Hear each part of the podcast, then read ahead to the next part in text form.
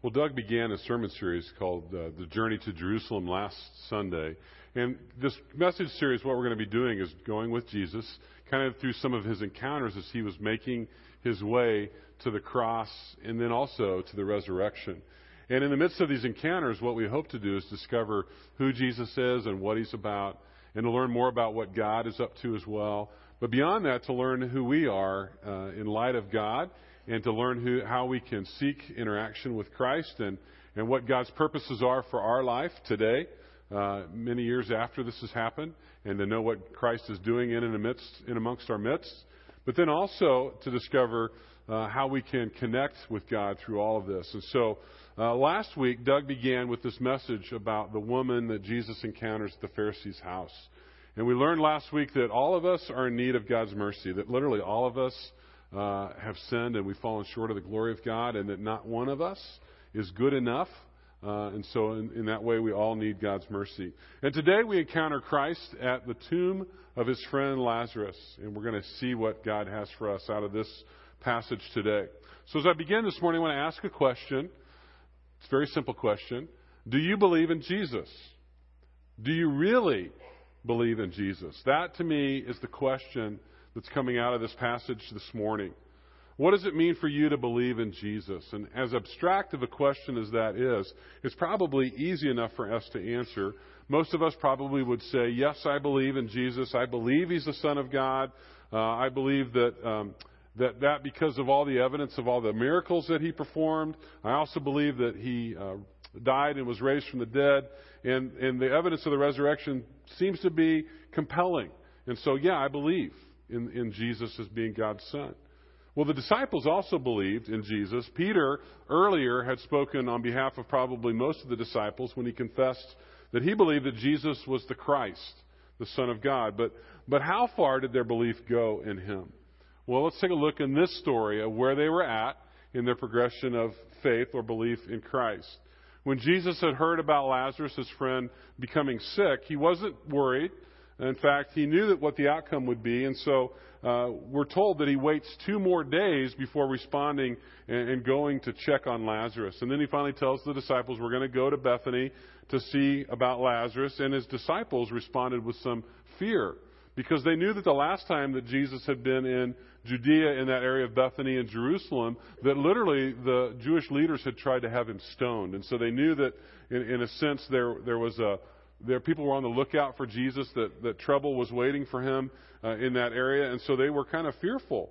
So they say, hey, hang on, Jesus. It doesn't seem to be very safe at this moment. Are you sure what you know what you're doing if we go back to Bethany? So how far did their belief in him go? Did they believe that, that Jesus would keep them safe? Did they believe that he would keep himself safe? Well, it seems to be that they're questioning uh, his attitude and, and, what he would do for them. And so, um, in fact, when Jesus tells them that Lazarus has fallen asleep, they're kind of relieved because they think that that's a natural sleep and, and that probably then Lazarus is going to become okay. And so they don't really have to go uh, to Bethany. And so they're relieved because they're concerned not only for Jesus' life, but for their life too. But then Jesus has to explain to them, says, well, no, not just a natural sleep, but sleep that leads to death. And so literally Lazarus has died. And then what he says to the disciples after he tells them that Lazarus died, is a little bit strange. He says, And for your sake, I'm, I'm glad that I was not there, so that you may believe. So, how could anyone be glad that a friend would die? What about the pain that Mary and Martha were going through at that moment? Doesn't Jesus care about them as well? Or is it all that he cares about is trying to make a point to the disciples in this story?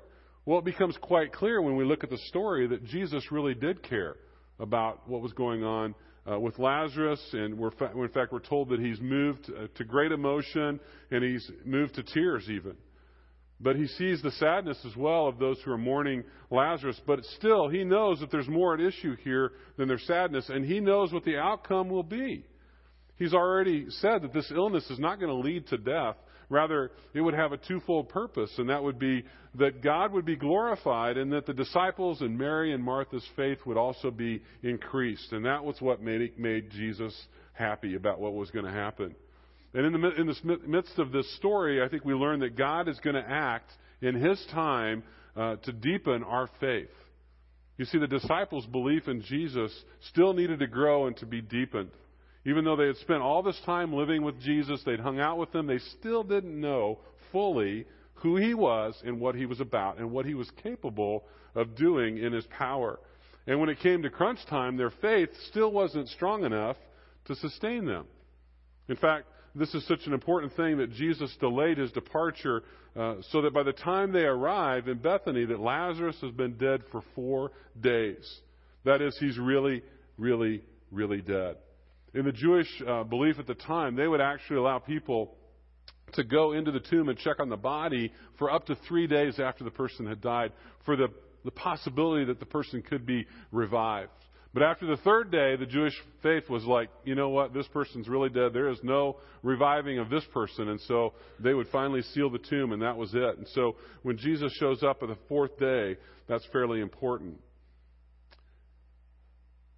Now, imagine if you were Mary or Martha at that moment, and you've sent a, a message to Jesus for him to come quick because Lazarus is sick, and then you wait and you wait, and then nothing's happening in that moment. What would you be thinking? Would you be wondering if, if Jesus really cared? Uh, would you begin to doubt whether Jesus was uh, delaying maybe because the situation was too hot? He was afraid to come with his disciples. You know, they could have been forgiven for thinking any of those thoughts, couldn't they? But have, have you ever wondered why it takes God so long to answer your prayers sometimes? Perhaps there are things that you've been praying about for weeks and weeks, maybe months and months. Maybe some of you even years and years, and yet God seems to delay his response to you. What, is, what, what, does that do to your faith when you don't seem to see God at work in your midst? Do you start to doubt him?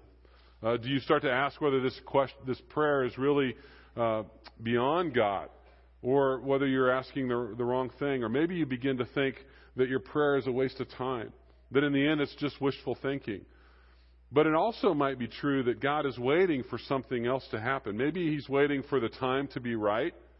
Maybe He's waiting for attitudes to change. Maybe waiting for an opportunity to act that will further the gospel. Maybe He's waiting that uh, something will happen that will bring greater glory to Him and to the message that He has. You see, God's delays aren't always signs of failure. In fact, when you think about the story of the Bible, there's this theme of God's plan being delayed, and it runs all the way through Scripture. In fact, when you get home today, I invite you to take out your Bible and open it up to Hebrews chapter 11 and read about the great people of faith and, and how they were waiting for God to fulfill His plan, but none of them saw it in their lifetime. And now, even we've been able to see God's plan, and we've been able to look back in history, see, God, see Jesus' life and his sacrifice and his resurrection, uh, unlike those of the great faith of the Old Testament. And yet, we too are still waiting. We're waiting for the return of Christ, aren't we? We're waiting for God to make everything new, everything redeemed, everything right, for Him to bring about the final redemption of the world. 2 Peter chapter 3 talks about this starting in verse 8. This is what the scriptures say.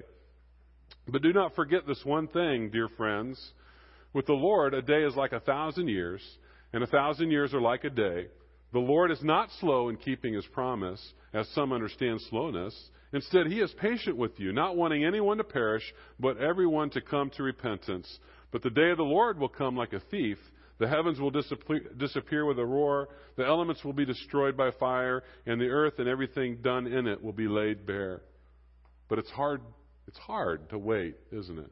To wait for God to act when our world seems to be disintegrating all around us or a situation seems to be really, really tough.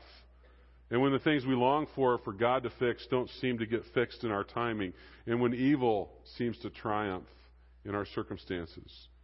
It's at those moments that I think we need to have a long view instead of a short view. We need to have an eternal view of what God's doing, and yet that's hard for us to be able to look at God and the circumstances in those ways. And we, in those moments, we need to remember the promises of God to be with us.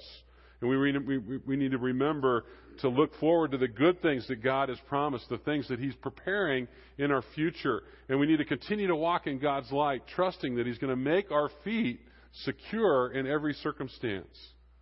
I think also in this passage we see that Jesus asks his disciples to have a radical faith in his power.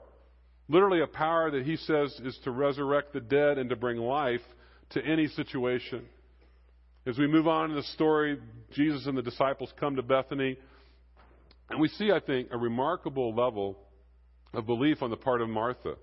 Even, even yet, even a faith that needs to be strengthened and yet applied to her current situation in, I think, a new and a radical way. Martha goes out, she goes out to meet Jesus and expresses her belief in his ability to heal. She says, If you had been here, then my brother would not be dead.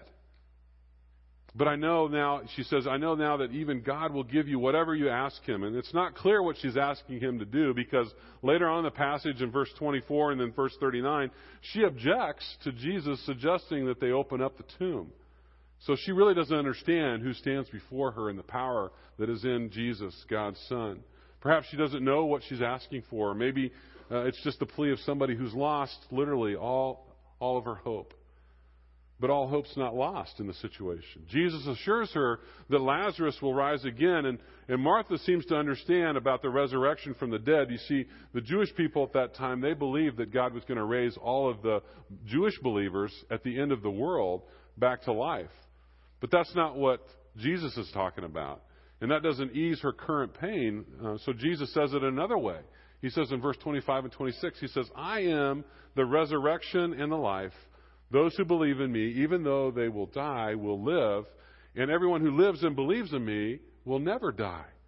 Here is a general statement about what he's going to ap- apply in the specific in just a few minutes in front of their own vision. He says, But yet, only, if only you believe. He says, Do you believe this to Martha? What a question. Do you believe this? In some ways, it sounds almost uh, too simplistic. Do you believe I can, even, even if I didn't come in time to heal your brother? Do you believe I can? Do you believe I can, even if your brother has been dead for four days? Do you believe I can turn your mourning into joy? Martha, do you believe that I am the resurrection and the life? I think believe is kind of an odd word. I mean, it's a little bit abstract. It, it's, it's unseen. It, it seems a little bit actionless. And yet, it's the key to seeing life and death. It's also the key to seeing light and darkness, seeing hope and despair, experiencing joy in sorrow. And the key to unlock all of these things is faith. It's faith in who Jesus is and what he can do. And to be fair, Martha did have faith to a certain extent, right? I mean, when Jesus, again, when he was at the edge of town, she heard of his arrival. She went out to meet him, and she said the first words out of her mouth were, If you'd been here, Lord, my brother, he wouldn't have died. That's faith. She had faith in Jesus' ability to heal Lazarus. And again, the fact that Lazarus died so quickly meant he was really, really critically sick. And yet, she believed that Jesus could have healed him. But he was late, and she didn't expect him to be late. And Lazarus had been a good friend of Jesus, and he shouldn't have been so late. And we can easily identify with her. We too have faith in God, but some things just don't work out. They don't happen in the way that we expect it. Uh, there are times when I question the wisdom of God and of His ways. Uh, when you know, why did you allow this to happen? Why didn't you act earlier? Sometimes it can feel like God has really let us down. God doesn't always respond in the way we expect Him to respond. We, we often, it's a signal that sometimes we're too caught up in our own way, in our own time, and we don't understand God's timing. Uh, and I think such expectation causes us to misread God's good intention. But then also in verse 27, we see Martha saying, Yes, Lord, in response to his question. She says, Yes, I believe. I believe that you are the Christ, the Son of God. That was quite a statement of faith. I mean, there were a lot of her peers that could not or would not say the same thing about Jesus. And yet Martha's saying, Hey, I believe that you're the Son of God. That was quite a statement of faith. Yet that wasn't really what, that wasn't the full extent to what Jesus wanted her to believe. I mean, the devil, we're told in, in the Bible, believes that of Jesus. Jesus also wanted her to believe that he is the resurrection and the life. And, and with him, even something as hopeless as her situation with her brother could be changed. Can she really believe that Jesus could do something about her brother who's now been dead for four days? And again, today I think we're a lot like Martha.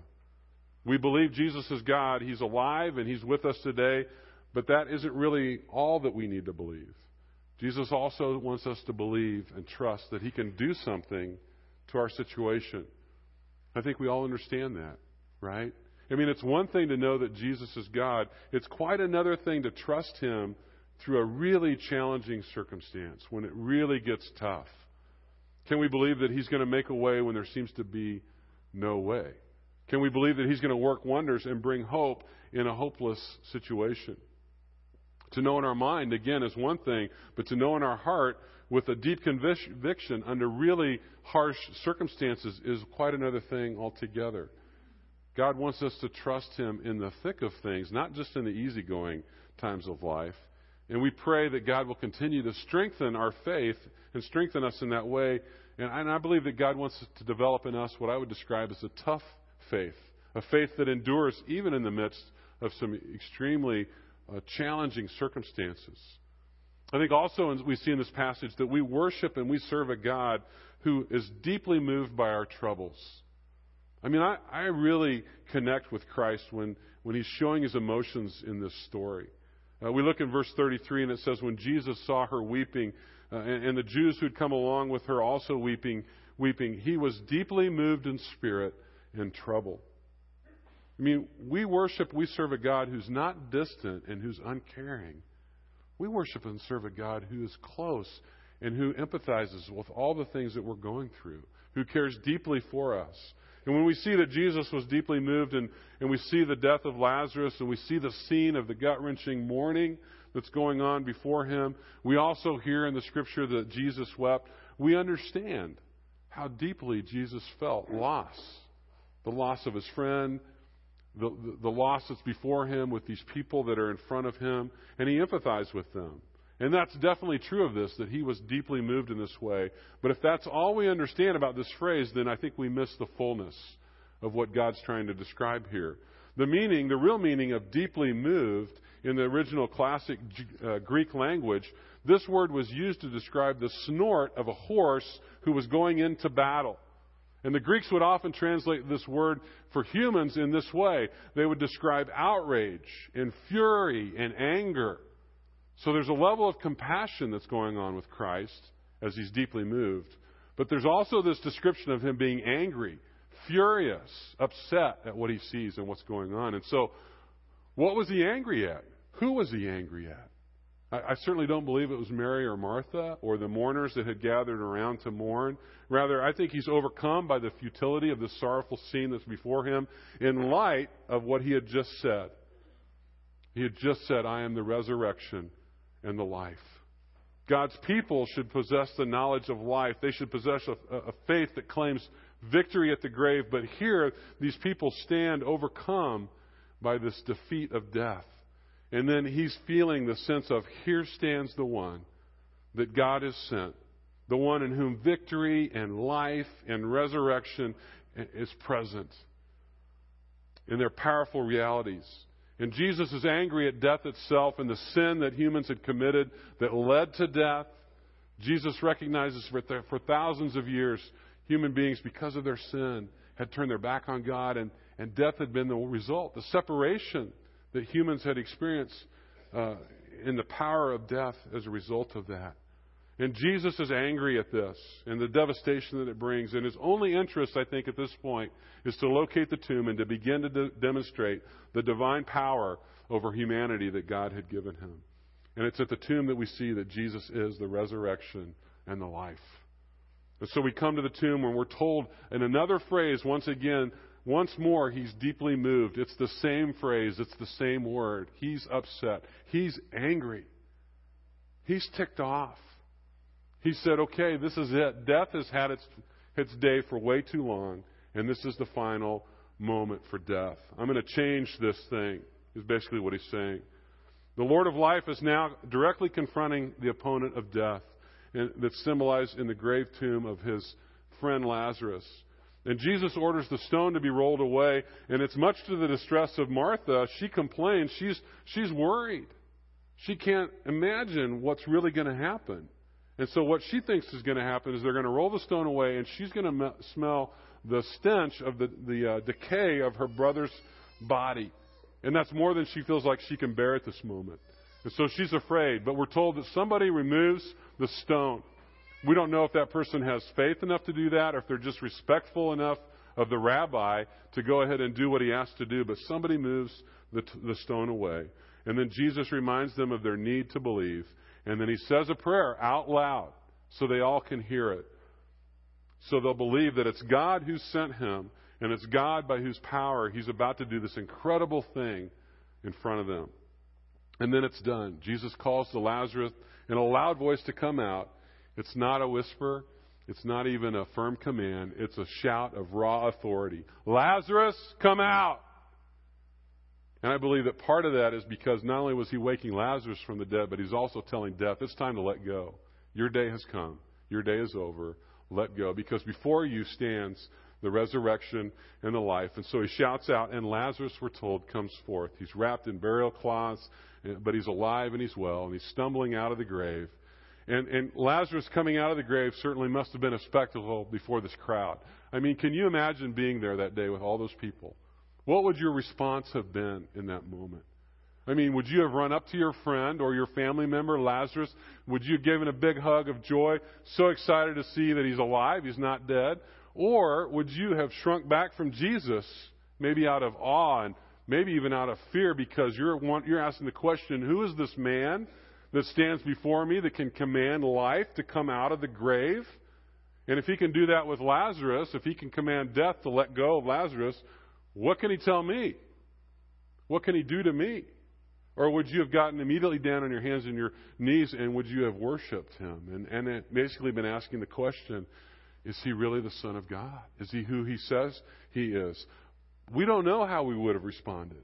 But we know that the, for certainly for this crowd, there must have been some sense of, of awe or shock in terms of what he had done. They had been stunned by what Jesus had done in their presence. And Jesus wasn't just present to them at the grave 2,000 years ago, but we're told that Jesus is present to us today. Jesus is present to those who believe in him.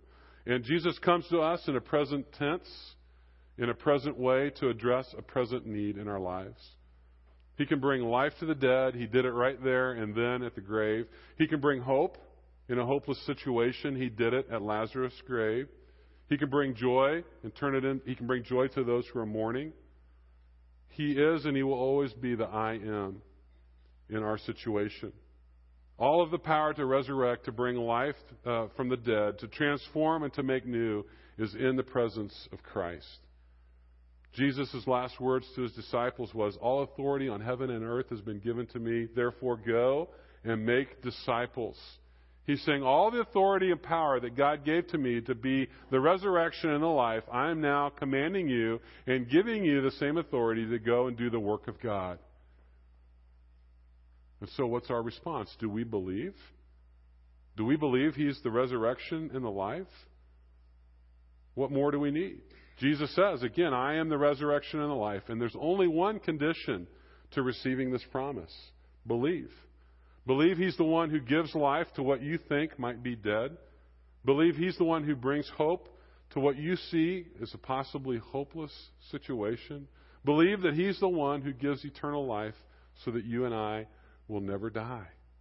Jesus is here present today saying, I am the resurrection and the life. Do you believe? He wants to know today, just as he did back when Lazarus was in the tomb, do you believe? Let's pray. Heavenly Father, we thank you. We thank you for this story that comes to us from Scripture, this testimony uh, that so many had witnessed Jesus bringing Lazarus out of the out of the dead, out of the grave. God, we thank you that Jesus promises us that He is with us wherever we go for those who believe and trust in Him. And that His power and His authority is present to us today, just as it was to Lazarus so many years ago. God, help to expand our faith, help to deepen our faith, that we too can believe, that we can trust that Jesus is the resurrection, that Jesus is the life. We pray this in Christ's name. Amen.